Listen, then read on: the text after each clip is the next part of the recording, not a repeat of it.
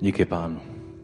Ještě než eh, doběhne sbírka do konce, tak bych chtěl říct, že jsem vděčný pánu za to, že se můžeme takhle scházet a mluvit.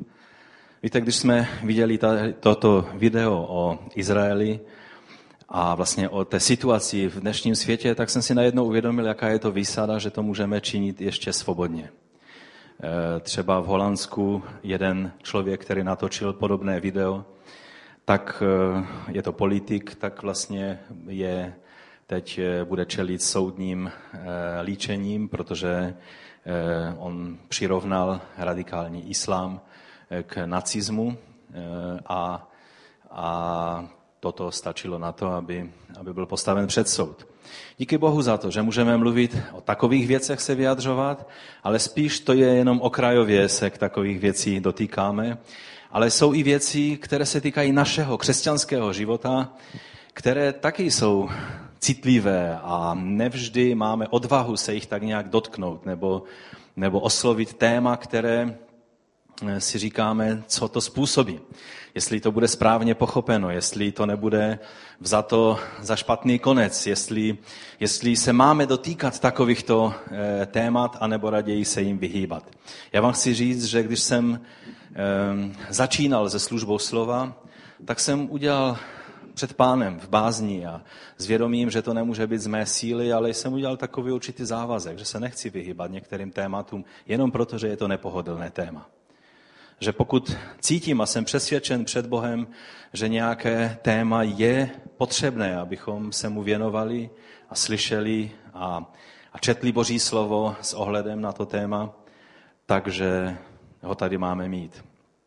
A proto těm, kteří si řeknete, no s tím jste teda neměl přicházet, tak se vám předem omlouvám, ale ne za to, že to řeknu, ale za to, že, jsem, že vám možná způsobím nějaké starosti nebo přemýšlení navíc, nebo, nebo hledání v Biblii eh, od první eh, knihy Genesis až po zjevení, jak to teda v Biblii skutečně s těmi věcmi je. Moje téma dnešní je takové zvláštní, Ježíš je normální. A neb podtitulek Fanatismus versus víra.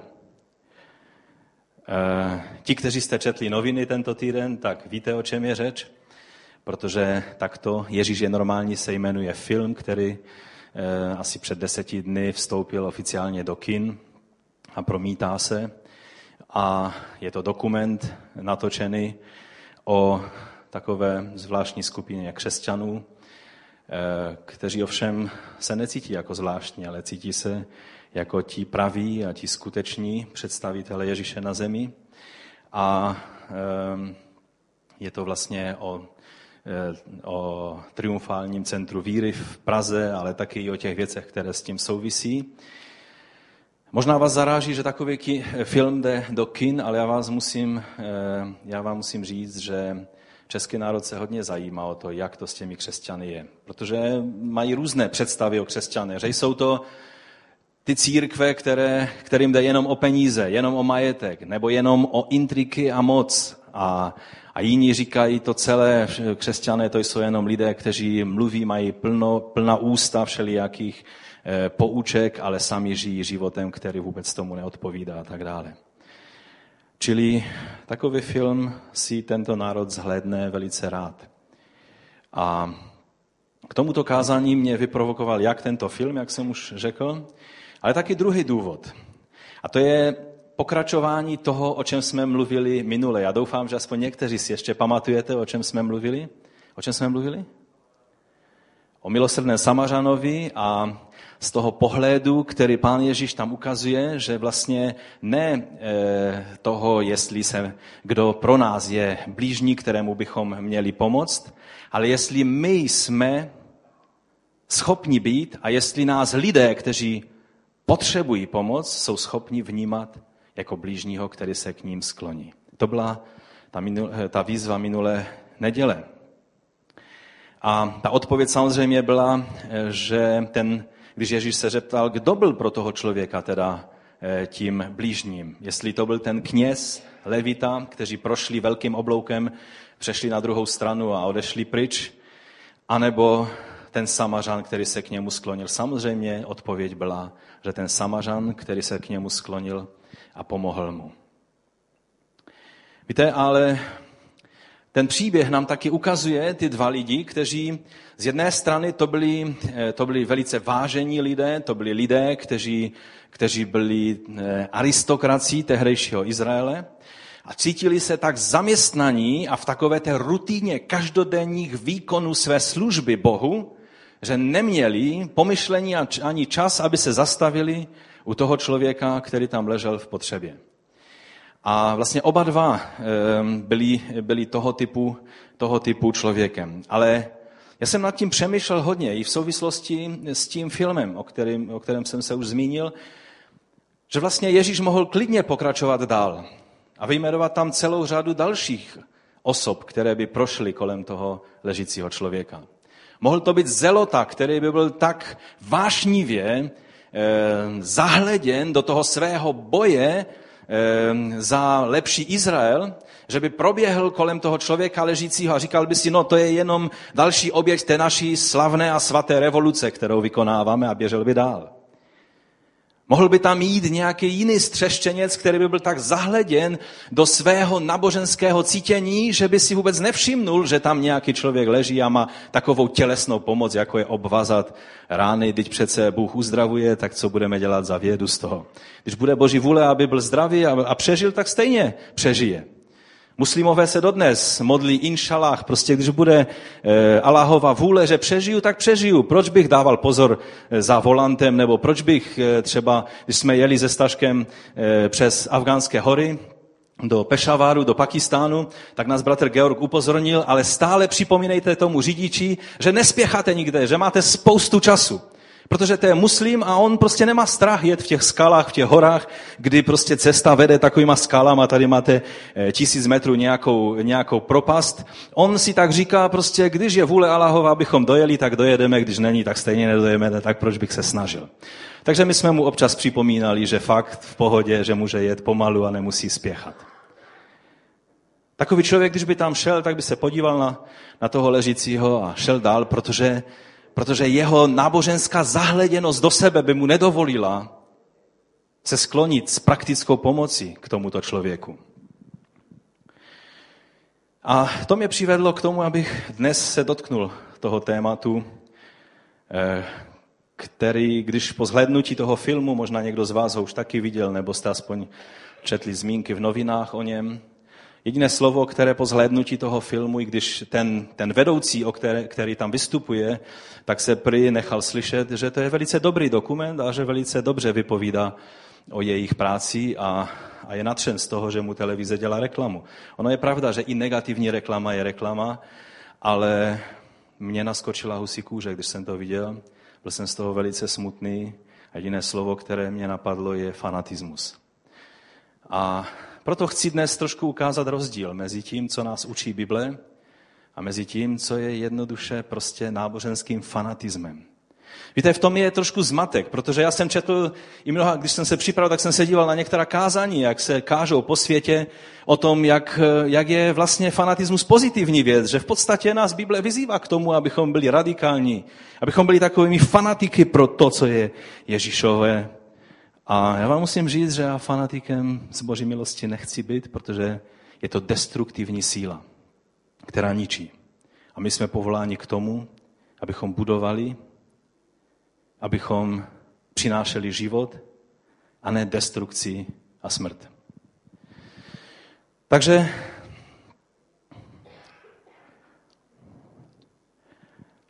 jak je to s vírou a jak je to s fanatismem? Jak je to s tím člověkem, který by tam prošel kolem toho ležícího potřebného, který by byl tak zahleděný do svého náboženství, že by nebyl schopen adekvátně reagovat na jeho potřebu. Ale přitom by byl skálopevně přesvědčen, že to dělá. Že dělá všechno pro to, aby pomáhal všem lidem. Každý fanatik je především zahleděn do sebe. A člověk, eh, který je ovlivněn tou určitou nemocí nebo tím, tím, tím problémem, tak má pocit, že nestačí jen taková obyčejná víra. Nestačí jenom taková víra, která, která se projevuje v životě mnohých lidí, ale že se to musí projevovat nějak výjimečným, nějakým unikátním způsobem, aby se ukázalo, jak velká víra je v něm. A přitom si neuvědomuje, že právě dává najevo absenci víry. Že chybí víra v jeho životě a proto okázale potřebuje tou rádoby vírou přikryt tu, ten nedostatek, který v jeho srdci je. Takže tomu jevu říkáme fanatismus. Někteří lidé, jak už jsem řekl, pokládají fanatismus, že je to prostě extrémně silná víra, čili to je něco, co bychom měli mít. Jak jsem už řekl, budu chtít vás přesvědčit o opaku. Že se jedná o nemocnou víru a ne o pevnou víru. Že je to víra, která nemá základ v Bibli, ale v pohanství, v pohanském pojetí Boha a v pohanském přístupu k uctívání Boha. Fanatismus v životě člověka, který nemá žádnou moc ani velký vliv, je docela neškodný, relativně neškodný, protože pokud někomu ubližuje, pak především sámému sobě. Na nejvyš veliké, velice malé hrstce těch nebohých lidí, kteří jsou, e, mají tu smůlu být jeho blízkými. Ale stává se nebezpečný především ve chvíli, kdy se vyskytne tam, kde, kde je u toho člověka v rukou moc a veliký vliv na jiné lidi. Tam už pak se jedná o velice e, zničující problém a samozřejmě ty nejhorší extrémy, to je to, co jsme viděli před chvílí v tom filmu. To jsou lidé jako Hitler, který byl klasickým případem fanatika za ty své ideje, které od mládí vlastně tvořil a, a hlásal a pak je začal uskutečňovat, anebo třeba Mao Tse-tung, který ty své nápady, které byly velice nemocné a velice, velice nebezpečné, tak začal aplikovat na největší národu na země kouli a miliony lidí byli toho oběťmi. A nebo třeba dnes Usama bin Laden. To je fanatik, který je skálopevně přesvědčen o tom, že on je ten, ta pravá záchrana lidstva pro Allaha. Pojďme si říct některé citáty o fanatismu, abychom si přiblížili trošku ten problém, oč se jedná. Eh, takže William Cowper eh, řekl toto. Fanatismus, když ho střízlivě definujeme, eh, je to falešný oheň z přehřátého mozku. Další citát je, fanatik to je člověk, který dělá to, co si myslí, že by dělal pán, pokud by znal všechna fakta. To jsou lidé, kteří jsou chytřejší než Bůh. A vylepšují evangelium a vždycky si myslí, že oni do toho duchovna vidí víc, než viděl apoštol Pavel nebo Ježíš a že to samozřejmě, kdyby Bůh měl všechna fakta po ruce, tak jak má on, tak by dělal to tež, co dělá on. Eh, psycholog definuje, eh, definuje fanatismus takovýmto způsobem. Pokud to definujeme psychologickými termíny, fanatik je člověk, který vědomě přehnaně kompenzuje skryté pochybnosti. Takže to není člověk, který má pevnou víru, neochvějnou víru, ale naopak podvědomně své pochybnosti a frustrace, které v něm jsou, přikrývá okázalým ukazovaním toho, co vlastně v něm skutečně není. V dějinách lidstva, další citát, fanatismus způsobil více škody než neřest. Další citát. Moudrost se stává nesmyslem v ústech fanatika. Když fanatik mluví i ty největší pravdy, tak většinou jsou to v takovém kontextu řečené věci, že se z toho stává jeden velký nesmysl. Konzervativní britský politik a filozof Edmund Burke z 18. století, to byl ten velký kritik eh, francouzské revoluce z pozice konzervativních křesťanských hodnot, tak on řekl o fanatismu toto. Ze všech věcí moudrost je nejvíce zděšená epidemii fanatismu. Protože ze všech nepřátel je to to, proti čemu je nejméně schopná nalézt účinnou zbraň. No a ještě jeden citát od ateisty. Eh, vlastně španělsko-americký filozof George Santayana, eh, který napsal několik knih na taková témata. A on říká, že fanatismus spočívá v tom, že zdvojnásobíš úsilí, když si zapomněl, co je tvým cílem nebo tvým záměrem. Pojďme si přečíst Boží slovo, které jsme tam měli před námi před eh, zhromážděním. A můžete si to otevřít, je to Titus, druhá kapitola od prvního verše.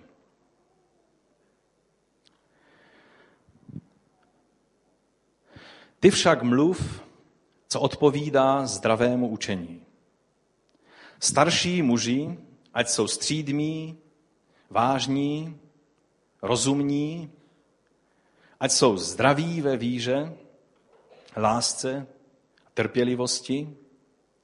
Podobně starší ženy, ať se chovají důstojně, ať nepomlouvají a nepropadají přílišnému pití vína. To je taky dobrá rada, i když o tom dneska zrovna nemluvíme. Ať vyučují mladší ženy v dobrém, vedou je k tomu, aby měli rády své muže a své děti, to je taky dobrá rada. Byli rozumné, cudné, starali se o domácnost, byli laskavé, poslouchali své muže a teď to celé je zhrnuté a je tady dán důvod, proč ty všechny rady aby boží slovo nebylo zneváženo. Aby boží slovo nebylo zneváženo. Rovněž mladší muže napomínej, ať jsou ve všem ne odvážní, ale rozvážní. A sám jim dávej dobrý příklad. Tvé učení, ať je neskažené, to nám ukazuje, že učení může být i skažené důvěryhodné, to znamená, že učení někdy může být nedůvěryhodné. Že lidé to poslouchají a říkají si, to je blbost. To je hloupost. Ať je to zdravé, nepochybné slovo, a zase tady to je zhrnuté a dán důvod, aby protivník byl zahanben a nemohl o nás povědět nic špatného. Pak dále ještě od 11. verše Pavel pokračuje. Ukázala se boží milost, která přináší spásu všem lidem. Vychovává nás k tomu, abychom se zřekli bezbožnosti a světských vášní a žili rozumně, spravedlivě a zbožně v tomto věku. A očekávali blažené splnění náděje příchod slávy velikého Boha a našeho Spasitele Ježíše Krista.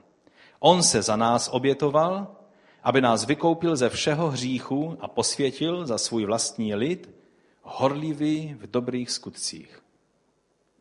Když bychom si to měli zhrnout, jaká slova tady jsou, já jsem si je potrhnul, vy je tam asi nemáte potrhnuté, ale můžete si je potrhnout ve svých biblích. Někdy nás to tak láká, že jenom se díváme na promítané boží slovo a Bible nepoužíváme, možná, možná to zrušíme někdy, tam to promítání, abyste více pracovali ze svou Bibli. Tak tady máme zdravé učení, hned v prvním verši.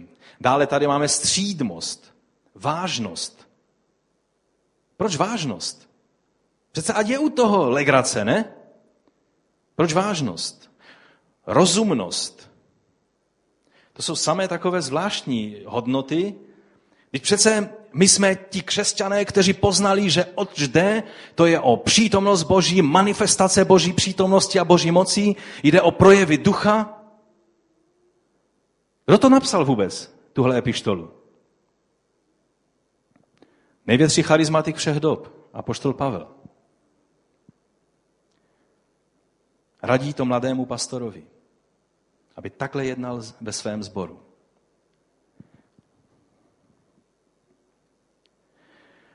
A radí mu věci, které se zdají být takové, takové netýkající se příliš duchovní euforie. Ale hodně praktické, takové, které by se zdálo, že jsou důležité u každého člověka, nejenom, nejenom u duchem naplněného křesťana, že? Zdraví, zdravé názory, zdravé učení. Střídmost.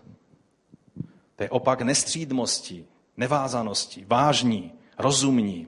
ať jsou zdraví ve víře. To znamená, že lze být nezdravý ve víře. Že lze být fanaticky ve své víře. Rozumíte? Fanatismus je jen jiný pojem pro nezdravou víru. V lásce a v trpělivosti. Pak ženám radí, ať se chovají jak? Ať dávají okázale najevo své duchovní zážitky? Ať se chovají důstojně. Co je důstojné chování? Je dobré někdy o tom přemýšlet. Jestli ve svém chování jsme vnímáni jako důstojní, jako lidé zachovávající lidskou důstojnost. Četl jsem jednou názor jedné sestry, která byla hodně zapojena do toho takzvaného toronského hnutí nebo toronského požehnání a a v těch zhromáždění tam se dělou různé manifestace, které se připisují eh, duchu svatému a kdysi by se to vymítalo jako démonické projevy. Od doby toho hnutí se vlastně ty eh, projevy vítají jako projevy ducha svatého a ona se projevovala jako nějaké zvíře a kokrhala tam ve zhromáždění, válela se a, a tak dále. A pak se jí někdo ptal, eh, jak si to vysvětluje, proč ty věci takhle jsou. A ona řekla, já si myslím, že tak jako lidé Eh, obrali Ježíše o jeho důstojnost na kříži, tak Bůh teď obírá nás lidí o naši lidskou důstojnost a je to tak potřebné a dobré. A já vám chci říct, že tohle, tenhle názor, to je blbost. Nesmysl.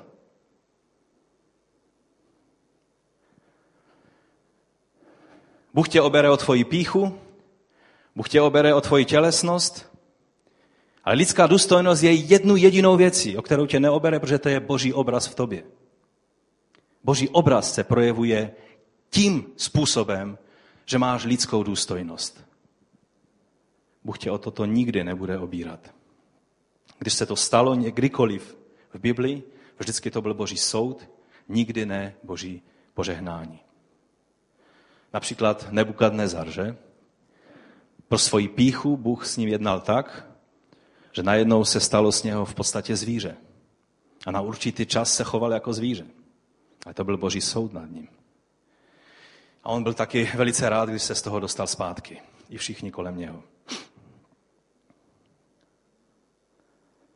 Rozvážnost, neskaženost, důvěryhodnost, zdravé, nepochybné slovo. A ty důvody, aby Boží slovo nebylo zneváženo a aby protivník byl zahanben a nemohl nám o nás povědět nic špatného. Tím se myslí nic lidsky špatného. Tím tady není řečeno, že nebudou lidé spochybňovat Boží slovo, Boží pravdu, že nebudou pohoršení Božím slovem, křížem Kristovým, ale aby o nás neřekli nic špatného, to znamená na té lidské běžné rovině, že jsme neslušní nebo nerozumní nebo divní lidé. Druhá Petrova eh, v třetí kapitole taky mluví e, zajímavé věci. Od 15. verše je tady takto. A vězte, že ve své trpělivosti vám pán poskytuje čas ke spáse, jak vám napsal i náš milý bratr Pavel podle moudrosti, která mu byla dána. Mluvil tak o tom ve všech svých listech. Některá místa jsou v nich těžko srozumitelná, No a teď bychom čekali, že řekne, ale Duch Svatý to všechno zjeví a stejně to bude nakonec dobré, protože Bůh si i ta nesrozumitelná ne věcí e, používá, protože to je velice moderní a v některých dnešních kruzích, ve velkých částech církve Kristovi, takhle se k tomu přistupuje. Lidská vzdělanost, moudrost, rozumnost, snaha dopídit se, jak to je napsáno v Božím slovu, to je neduchovní. I přece duch nám dává zjevení nyní, co je třeba nám zjevuje teď, v této chvíli. A dává nám vhled a nepotřebujeme žádné nějaké, nějaké složité eh, učení se a snaha pochopit Boží slovo. Petr říká, měl na to jiný názor. Některá místa jsou v nich těžko srozumitelná a neučení a neutvrzení lidé je překrucují jako i ostatní písmo. A teď tady je hrozivé slovo k vlastní záhubě k vlastní záhubě. Překrucování Božího slova. Když si nedáme tu práci, abychom pochopili správně Boží slovo a nedoučeným a povrchním přístupem a svými soukromými, bizarními výklady Božího slova se dostáváme někdy do situace, že nám hrozí naše záhuba. Protože docházíme k závěrům, že se vzdalujeme božím záměrům, které měl s písmem. Ale vy milovaní, protože to víte předem, střeste se, abyste nebyli oklámáni svodem těch neodpovědných lidí. Neodpovědný člověk je synonymum pro fanatika a neodpadli od vlastního pevného základu. V příslovích v 11. kapitole je napsáno, za spupností přichází hanba. Spupnost je taková ta falešná odvaha, kdy se mi zdá, že všechno mám pod kontrolou a všechno zvládám a prostě eh, ďábel ten je jenom proto, abych já mohl ukázat své duchovní svaly a jinak všechno, všechno mám v rukou. To je spupnost. Přichází hanba. Kdežto s umírněnými je moudrost. Umírněný, to je takový, takový, to se dneska nenosí. Dneska radikální, být cool, být prostě in, být něčím, být, ukázat, že, že, že to dokážeš. To jsou věci, které se nosí. Být umírněný, to zní divně, ne? To zní tak, tak průměrně.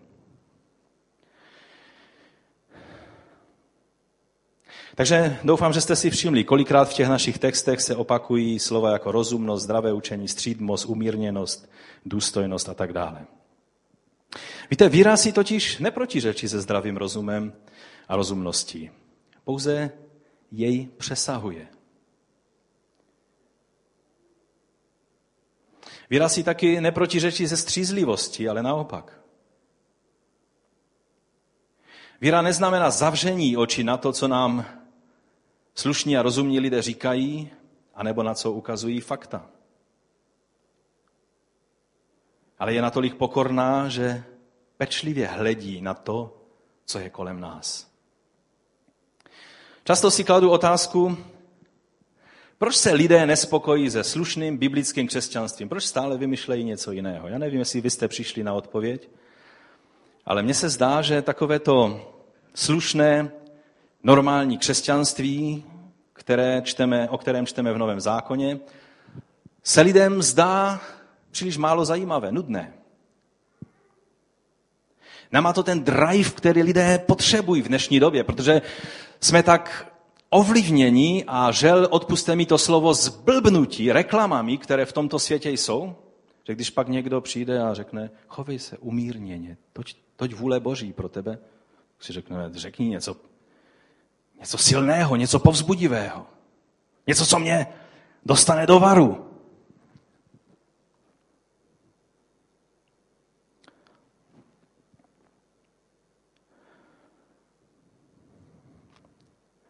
Myslím si, že lidé proto vymýšlejí jiné věci, protože nedůvěřují tomu, že cesta Boží je skutečně pravdivá, správná a vede do cíle. Že je to ta úzká cesta, nejenom úzká brána, ale úzká cesta, která vede k životu. Dnešní křesťanství je pod silným tlakem ze všech čtyř světových stran. A vlastně někdy se zdá, že téměř taková ta pravá, biblická, novozákonní církev skomírá pod těmi tlaky, ale já vás chci povzbudit, že dobrá zpráva je, že to je ta církev, která přežije, která se dočká příchodu svého pána. Ta církev, která je novozákonní, biblická, založena na božím slovu, to je ta církev, která přežije. A ty všechny tlaky, ty trendy a, a moderní věci, které se tlačí ze všech stran a snaží se církev ovládnout, ty tady dnes jsou ve středověku byly jiné, ve starověku byly zase jiné tlaky, v budoucnu možná budou úplně jiné, které si dnes ani nedokážeme představit. Ale církev to přežije, protože Ježíš založil církev a brány pekel ji nepřemohou. Ty čtyři tlaky jsou z jedné strany je tady pyšné, racionální křesťanství, které odmítá cokoliv nadpřirozeného. Existuje organizace, která si říká Ježíšův seminář, je to velice vlivná skupina odborníků, teologů a, a dalších lidí, kteří, kteří jsou hodně slyšení všemi takovými těmi kruhy, které, které si myslí, že do věci vidí. A oni nemají za úkol nic jiného, než studují Biblii a všechno nadpřirozené říkají, takže to už je, to už je legenda, to už je prvek, který tam neměl být. A snaží se dopídit jenom k tomu jádru, které, které možná je to původní a zbývá jim z toho jenom taková velice tenoučká kostra. To nejsou křesťané, to jsou lidé, kteří by si jasně měli říct, že v Boha nevěří. A být upřímnými ateisty. Že o nich je větší naděje. O upřímném ateistovi je větší naděje, než o lidech, kteří ve své píše nejsou schopni přijmout pravdu Božího slova. Další, z další strany, nebo teda to si řekněme, že to je z té pravé strany tlak, a z levé strany je takový levicový, revoluční, všeobjímající synkretismus, kterému někdy se říká ekumenismus, ale víte, jak jsem slyšel v souvislosti s, eh, s, vol, teda s inaugurací prezidenta Baracka Obamy, tak se hodně mluvilo právě o tom, že tam se vždycky vybírá pastory, kteří se budou modlit, kteří budou mít oslovení, kteří, kteří budou v, té, v ten nej, nejexponovanější den pro americkou společnost, budou, budou mluvit za všechny jiné křesťany a věřící lidi. Tentokrát byl vybrán bratr Rick Warren, který je znám z té knihy eh, Proč jsme vůbec tady. Jinak vám připomínám, že jste se měli doma podívat, jestli nechcete půjčit tu knihu eh, Církvi bratrské, bratřím a sestrám, kteří to teď zrovna studují. Takže to jenom připomínám. Ale jinak bratr Rick Warren, to je upřímný křesťan. Ale on má velice jasné názory třeba na, na, na e, sňatky gejů a, a lesbiček.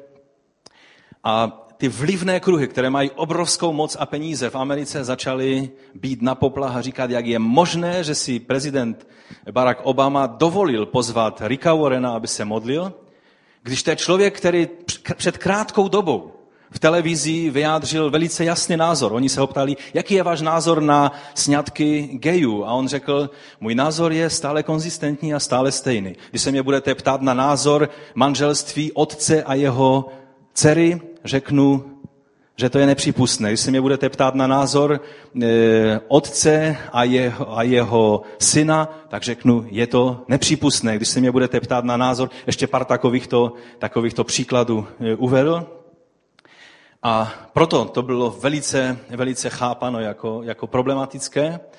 No a protože e, prezident Barack Obama chce být prezidentem všeobjímajícím, všezahrnujícím, no tak těm, kteří protestovali, tak řekl, dobré, tak ať přijde ten váš biskup, gejovský biskup, který jako první gej byl eh, ordinován na biskupa episkopální neboli anglikánské církve. A tudíž tam pak byla diskuze s tímto pastorem a ti redaktoři se ptali na ekumenismus a tím mysleli ne ekumenismus, protože ekumenismus pochází od slova oikomene, což je společenství nebo jednota, jednota mezi křesťany, ale e, mluvili o spojení všech náboženství celého světa, což je synkretismus. Je to něco, co není možné. Víme, že Bible nám jasně ukazuje, že lidé v pohanských kultech uctívají démony.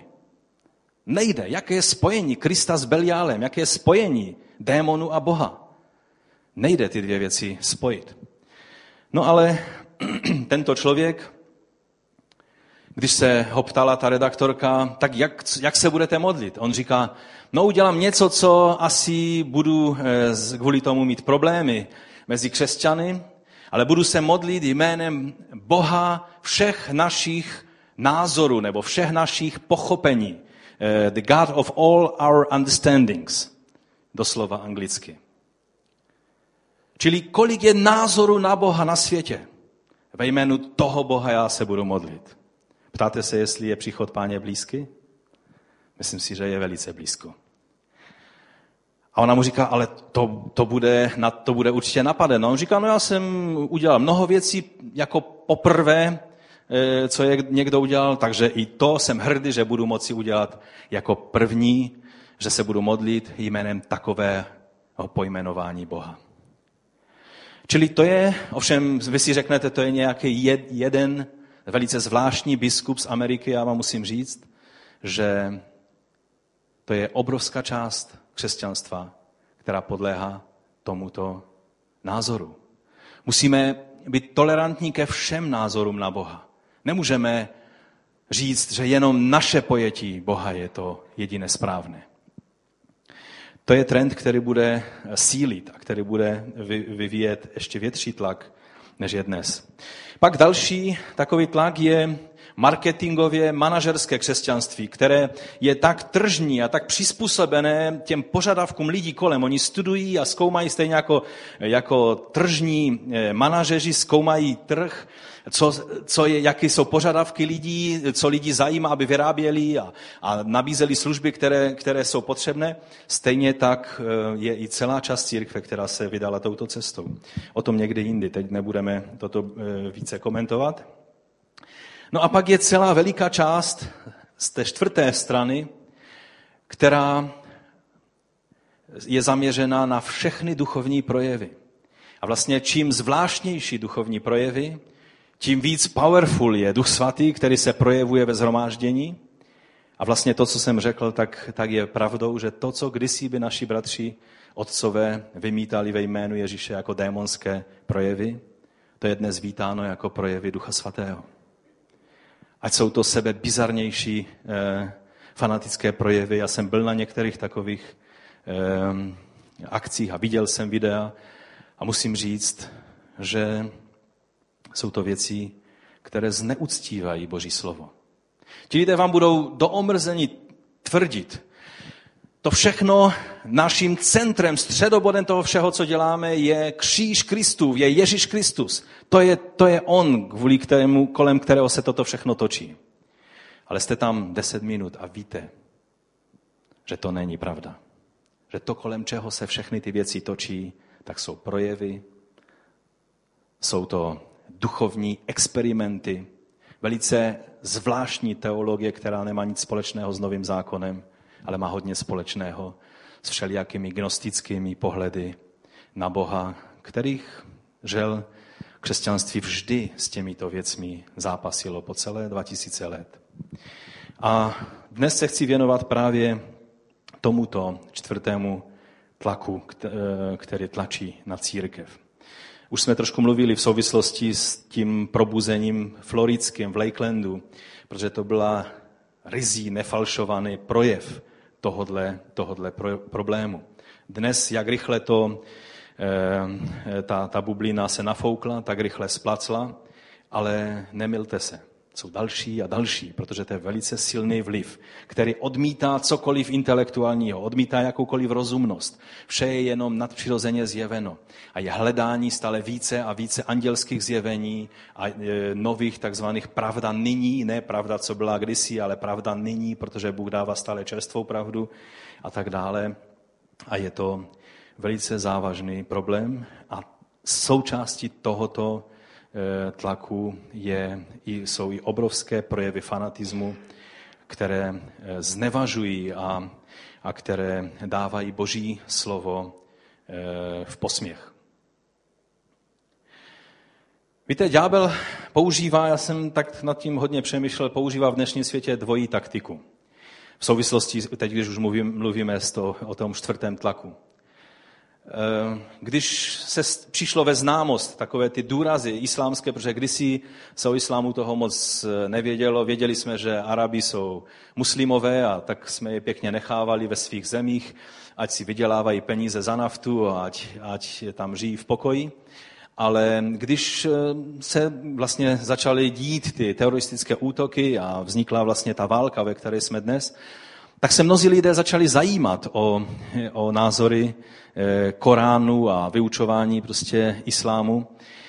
A vlastně mnozí lidé eh, si uvědomili, že už není tak jednoduché mluvit o víře v Boha se svými blízkými, když oni vám řeknou, jo, oni taky vykřikují, že věří v Boha, že mají věčný život u Aláha a pak se obloží eh, výbušninama a narazí narazí nebo jdou někam se vyhodit do vzduchu a, a do, do ráje vemou sebou i ty nevinné lidi.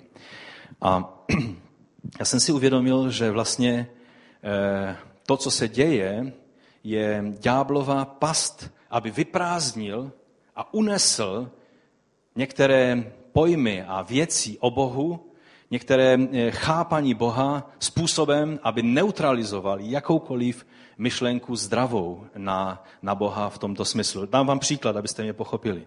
Například mučednictví. Mučednictví je svatá věc. A vlastně od začátku křesťanství bylo vždy pod obrovským tlakem pro následování. Slovo martyrios není, neznamenalo původně mučedník. Víte, co znamená slovo martyrios v řeštině? Znamená svědek. Ovšem doba byla taková, že být svědkem Ježíše Krista znamenalo být taky mučedníkem Ježíše Krista, že kdo se otevřeně přiznal ke Kristu, stával se svědkem, tudíž mučedníkem. A proto slovo martyrios od té doby má dvojí význam. Svědek a mučedník. Ovšem nikdy křesťané, až na velice malé výjimky, ale e, všichni vůdcové křesťanští to velice se snažili potírat, je to, aby křesťané brali na lehkou váhu tuto věc. Aby tak, jak říkají muslimové, vy křesťané, vy jste si oblíbili život, ale my milujeme smrt.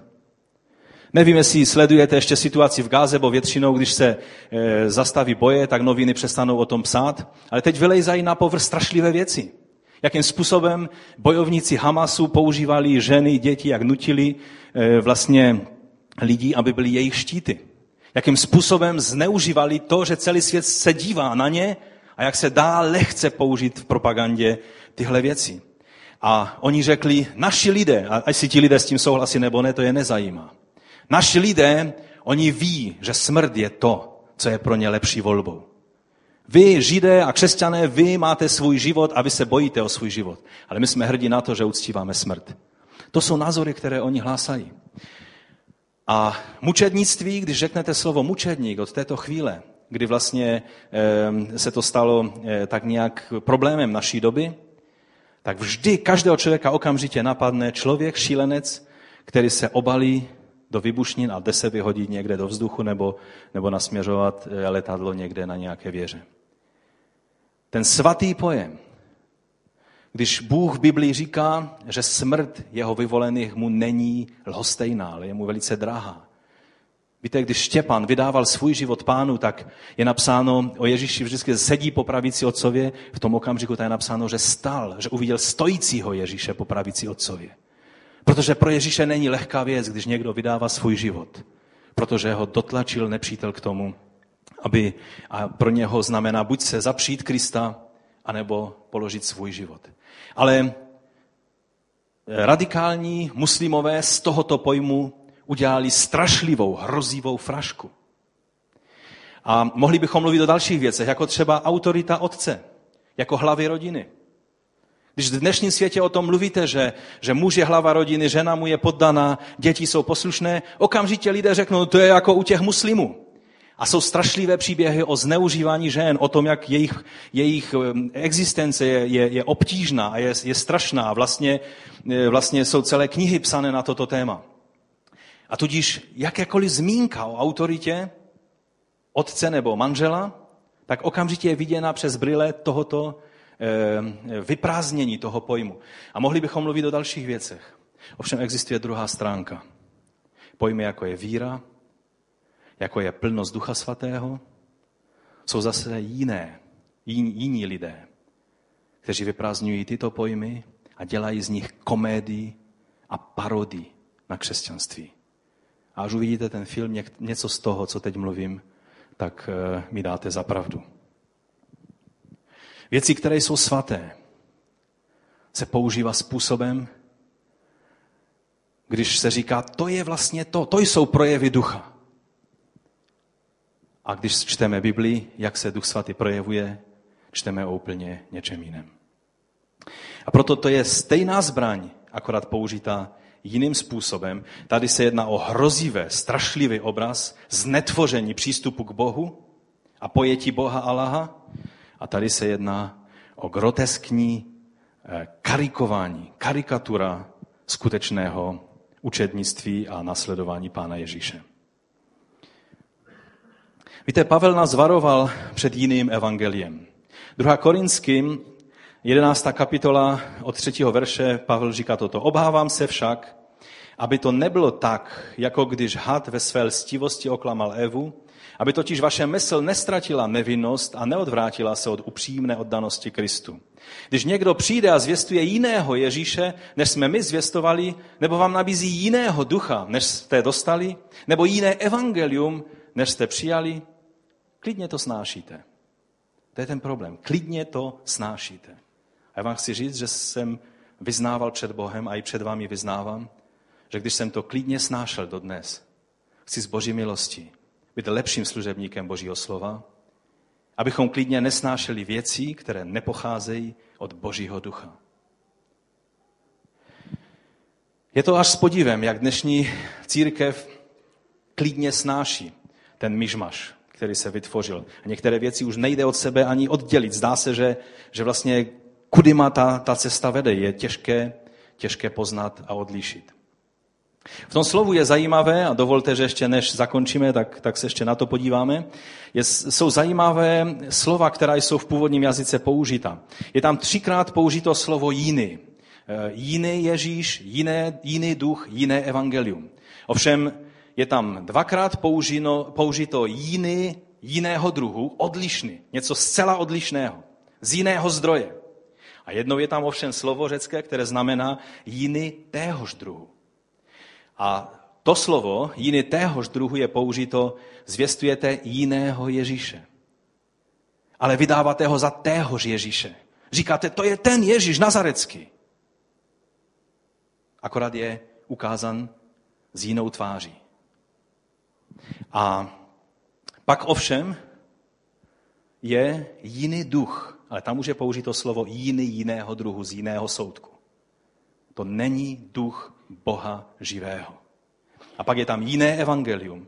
A tam znovu je použito slovo jiný jiného druhu. Evangelium, které s božím evangeliem nemá nic společného.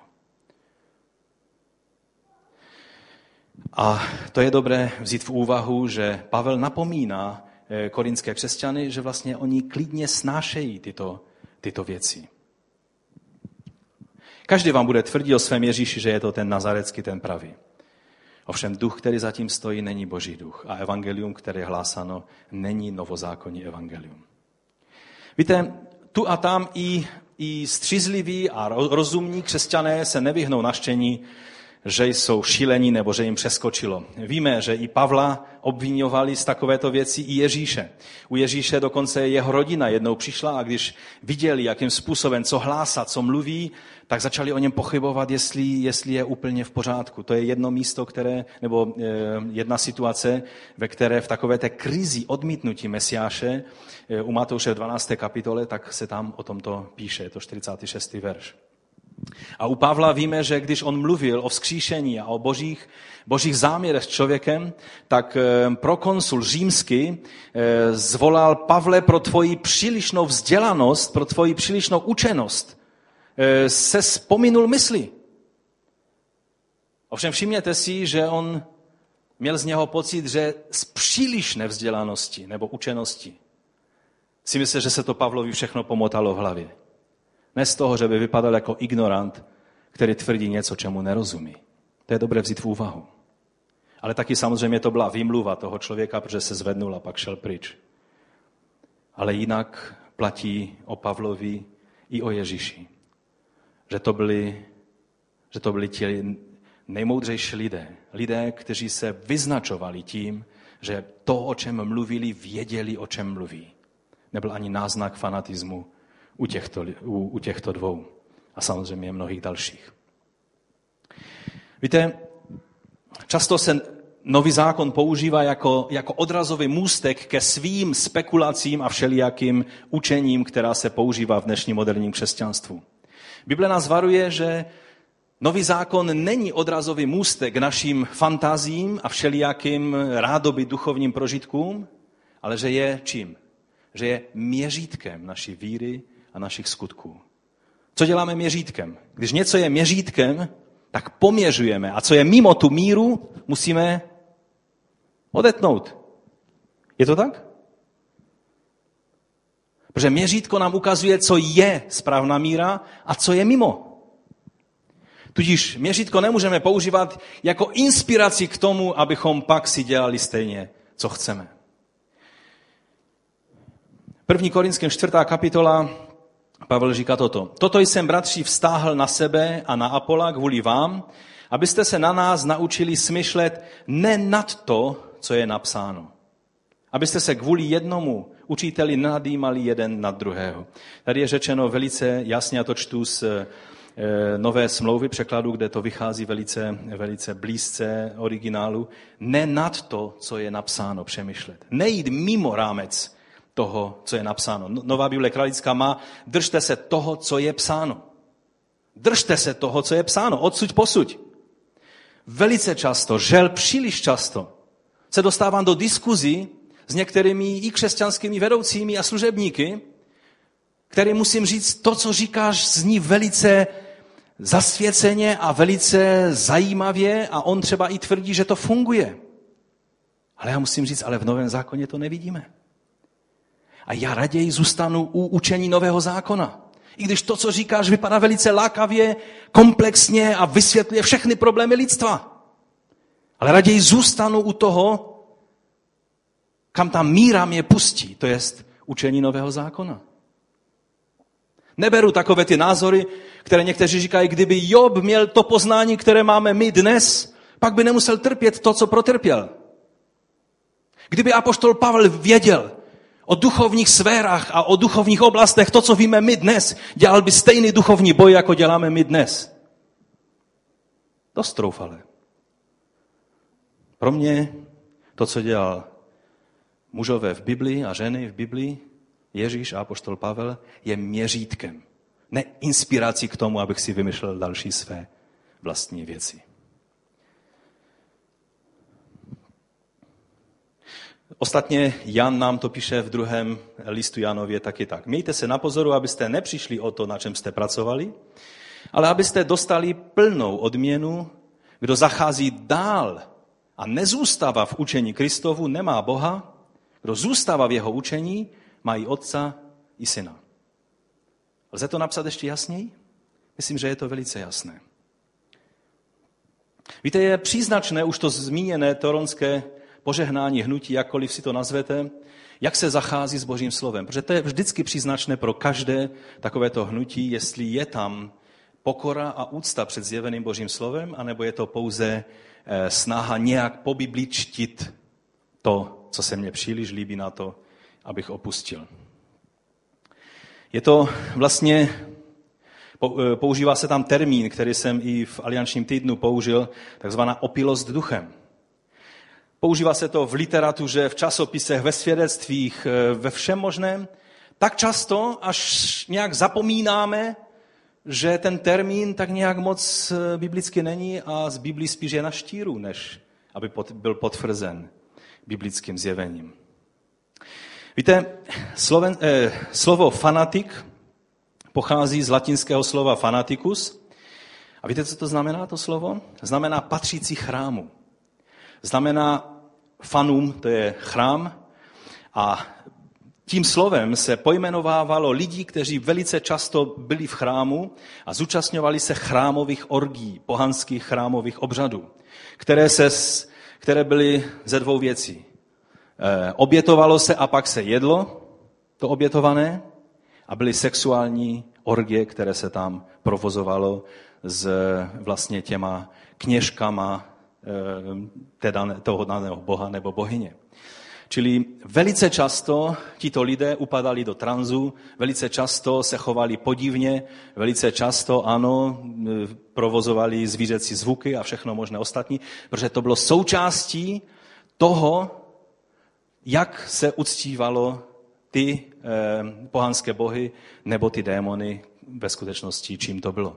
Dodnes najdete v některých kultech, jako je hinduismus, třeba když se uvolňuje takzvaná hadí síla v člověku, eh, kundalíní duch, aby prostě člověk měl nadpřirozené schopnosti, tak se tam dějí věci, které když vidíte pak některé snahy křesťanů prožít nadpřirozeno, ve své zaslepenosti si neuvědomují, že koketují se stejnými duchy a se stejnými věcmi, aniž si uvědomují. Viděl jsem záběry z jednoho i druhého zhromáždění, aby byste kromě oblečení těch lidí, že vypadali jinak, nepoznali rozdíl. Něco je špatně. Něco je špatně. Ale není to na boží straně, je to na naší straně. A já věřím, že se vyplatí zůstat věrný biblickému zjevení. Takže mohli bychom to zhrnout a říct takovým způsobem, že fanatik to je člověk, který praktikuje své křesťanství pohanským způsobem.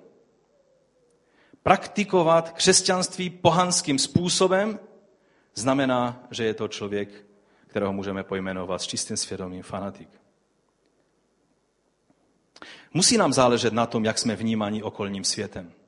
Jestli nás berou jako jeden z kultů, stejný jako nějaký, nějaké cvičení jogy a hinduismus a tak dále, anebo jestli jsme skutečně učedníky Ježíše Krista. Pavel říká v 2. Korinském 6.3, nikomu nedáváme v ničem příležitost k pohoršení, aby tato služba nebyla uvedena v potupu. To je velice racionální uvažování. A přitom duchovní uvažování. Víte, na tom filmu je příznačné, až ho budete mít možnost vidět, tak eh, si toho můžete všimnout. Tam na závěr potom je, je prostě hysterický smích, úplně spazmatický v celém tom zhromáždění. A jsou tam ukázáni dva lidé, kteří sedí eh, vepředu, takhle blízko kamery a mají takový ten hysterický záchvat smíchu, kterému říkají mnozí lidé svatý smích, což nevím, kde našli, v Biblii to není. Eh, a a tak se podívali do kamery a jsou stále v tom takovém opojení, opili duchem podle jejich termínu. A říkají, oni to nechápou. Ha, ha, ha, oni to nechápou. A lidé to skutečně nechápou. Ani já to nechápu. Protože je zneváženo Boží slovo.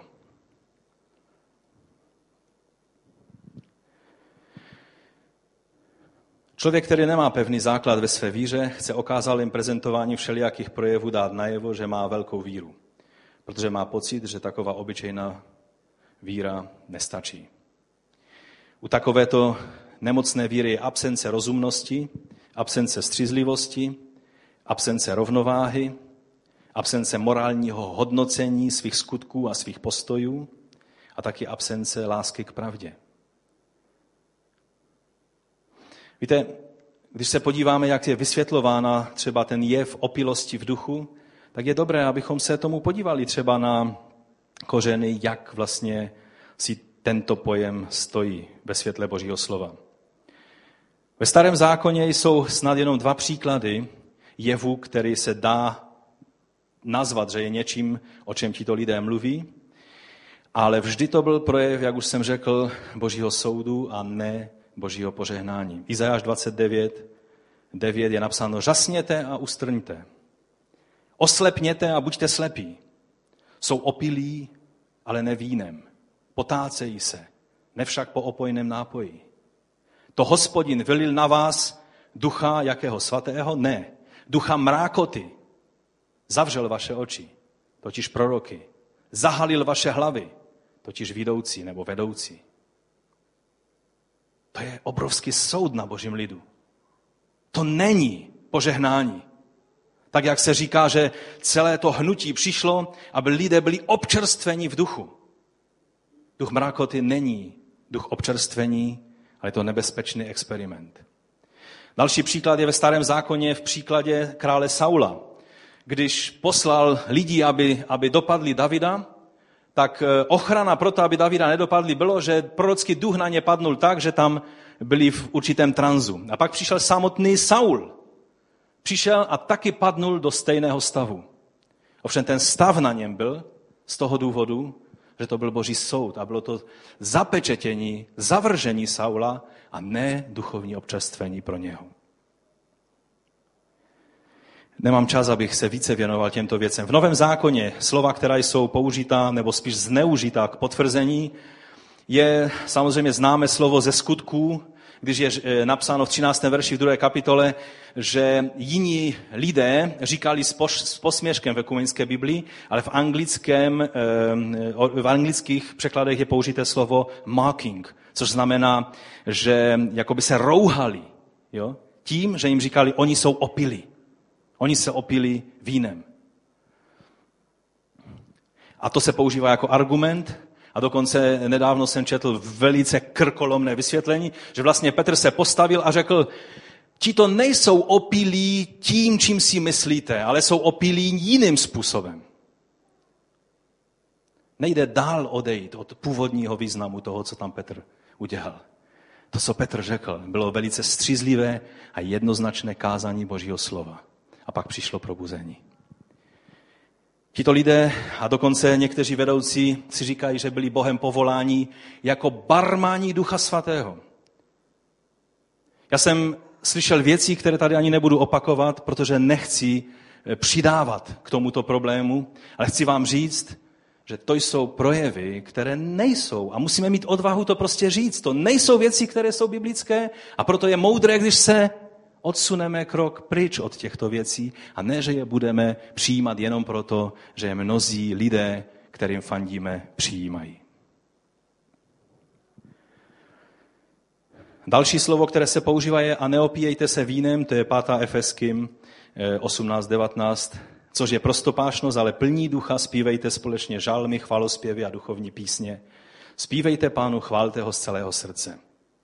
V tom slovu se říká, že paralela, že to je paralela, že vlastně neopíjejte se vínem, ale opíjejte se duchem. Není nic vzdálenějšího pravdě. Prostě to tam řečeno není. A jestli v nějakém překladu, eh, jedna sestra se mě snažila přesvědčit, že v jejich překladu Bible to tam tak je. Já vám chci říct, pokud to v nějakém překladu je, je to prostě nešťastný překlad. Nic víc, nic méně. Ne, ten překlad z toho neudělá biblickou pravdu. Tady se jedná o opak. Pokud se podíváme, a možná někdy se k tomu vrátíme, Celý nový zákon si můžete prostudovat, pokud jsme k něčemu povzbuzovaní, tak ke střízlivosti, k bdělosti, k tomu, abychom nebyli pod nějakými vlivy, které nám zabrání bdít a být připraveni na to, abychom nebyli obelháni nepřítelem a byli připraveni na setkání s naším pánem. To je to, k čemu nás přivádí nový zákon a ne k nějaké opilosti duchem, kdy jsme intoxikovaní se stejnými příznaky jako lidé alkoholem, tak my máme tu výjimku, že my máme tu drogu jinou. To je, že jsme opili duchem. Ne, ne, ne. Takhle to není. To slovo k tomu absolutně nejde použít. Podívejte se na rozdíl mezi Bálovými proroky a Eliášem. Bálovi proroci tam celý den až do západu slunce skákali. Řezali se na těle. Dělali takovéto eh, všelijaké úkony a věci a nic se nestalo. A co udělal Eliáš? Velice slušnou, spořádanou a rozumnou modlitbou postavil oltář a řekl, pane, a nyní udělej to, k čemu jsi mě tady postavil. A stalo se. Amen. Ještě to polil vodou. Aby bylo jasné, že se nedělá nějaká bublina, která potom někdo přijde s lepším foťákem a zjistí, že se vlastně nic nestalo. Naštěstí foťáky v té době nebyly, že? Nebo ctítele Artemízy nebo Diany Efeské. Tam čteme, že dvě hodiny. Nejdříve se tam seběhlo zhromáždění, o kterém je napsáno, že byl chaos v tom zhromáždění. Nikdo nevěděl, o co go, co se děje a, a co vlastně by se mělo být výsledkem toho zhromáždění. A pak, když zjistili, že je, že je v ohrožení kult jejich Diany Efeské, tak dvě hodiny v kuse křičeli veliká jest Artemis Efeská.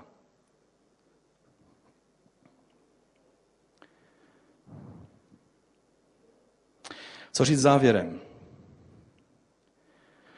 Bylo by toho ještě hodně, co bych chtěl říct, ale chci vás vyzvat, abychom přijali výzvu Božího slova, které nás vede k pořádku, k zodpovědnému chování se, jak ve svém životě, tak i ve zhromážděních. Zdravá víra se totiž projevuje tímto způsobem. Je napsáno, že jsme nedostali ducha strachu, ale taky ani ne ducha opilosti, ale jak to tam je v Biblii? 2. Timoteova 1.7? Ducha síly, lásky a čeho? Rozvahy. Jinak přeloženo zdravého rozumu. Víte, křesťan, který si zachová zdravý rozum, je docela použitelný křesťan. Požehnaný křesťan, kterého Bůh může použít pro své dílo. Křesťan s nemocnou vírou není moc použitelný. V 1. Korinském 14 je napsáno, že Bůh není Bohem zmatku, ale pokoje.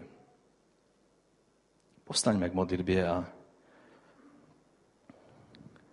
tak jak apoštol Pavel k tomu Titovi na začátku, co jsme četli, říká, aby mluvil, co odpovídá zdravému učení. Já věřím, že nás pán vyzývá, abychom měli odvahu se postavit na zdravém učení nového zákona. Pokud dá pán, tak bychom chtěli od února začít tady u nás ve sboru Kristovou školu. To bude vždycky, dálí pán, až e, ve čtvrtek. Budeme probírat základy toho, co znamená jednoduše být křesťanem, který je spasen z milosti, umřel svému starému člověku, žije v něm Kristus a nežije on. Je to cesta člověka, který není nic vzdálenějšího fanatismu, ale je to praktický život člověka, který vidí věci kolem sebe, vnímá svět, který je kolem. A ty věci nás přivádějí k ještě větší oddanosti našemu pánu, v následování jej a v braní vážně toho, co on ustanovil jako měřítko pro naši víru i naše skutky. Pane, já tě nyní prosím, abys mě i každému jednomu z nás odpustil, pokud jsme kdykoliv v životě se otevřeli na něco, co je populární a líbivé a vypadá i velice silně, ale nebylo to z tvého ducha. Pane, odpust, činili jsme to z nevědomosti. Pomoz nám, aby tvé slovo bylo měřítkem naší víry, našich skutků. Abychom nezacházeli dál, než ukazuje tvé slovo. Ale drželi se s důvěrou, že tvé slovo je dáno k tomu, aby přineslo ovoce v nás, když je živé a uvedeno ve skutek. Pomoz nám, abychom byli křesťané plní víry a ne slepými fanatiky, kteří si namlouvají něco, co není pravda. Pane, já ti děkuji za to, že můžeme i o takovýchto věcech mluvit. V pokoře stojíme před tebou a vyznáváme, že možná se někdy děli věci v našich životech i v našem sboru, které nebyly zdravé. Dej, abychom mohli růst ve zdravém učení. Abychom mohli přinášet ovoce, ovoce ducha. Abychom neběželi za věcmi, které se zdají být dobré, ale nepocházejí od tebe. A tak tě prosíme i za naši zemi, pane, když i tento film teď bude promítan nebo je promítan v mnohých městech naší země, pane, dej moudrost křesťanům, aby to vzali jako výzvu, být víc svědomítí v tom svém křesťanském životě. A ostatním lidem dej, pane, aby je to neodradilo od hledání tvé cesty, cesty pravdy, tvého slova. Ti děkuji, pane, za to, že ty jsi dobrý a že máš své požehnání připraveno i pro nás v této chvíli. Ať vás požehná Pán. Skrze Pána Ježíše Krista přijměte požehnání do těch dnů, které jsou před námi. Berme Boží slovo jako měřítko, ne jako odrazový můstek. A pak budeme jako ten filadelský zbor, o kterém je řečeno, že ačkoliv nemáš velkou moc, zachoval si mé slovo. Chci, abychom, aby Boží duch, aby náš pán mohl mít takovýto názor na život každého jednoho z nás i na tento zbor. Ať vás pán požehná. Amen.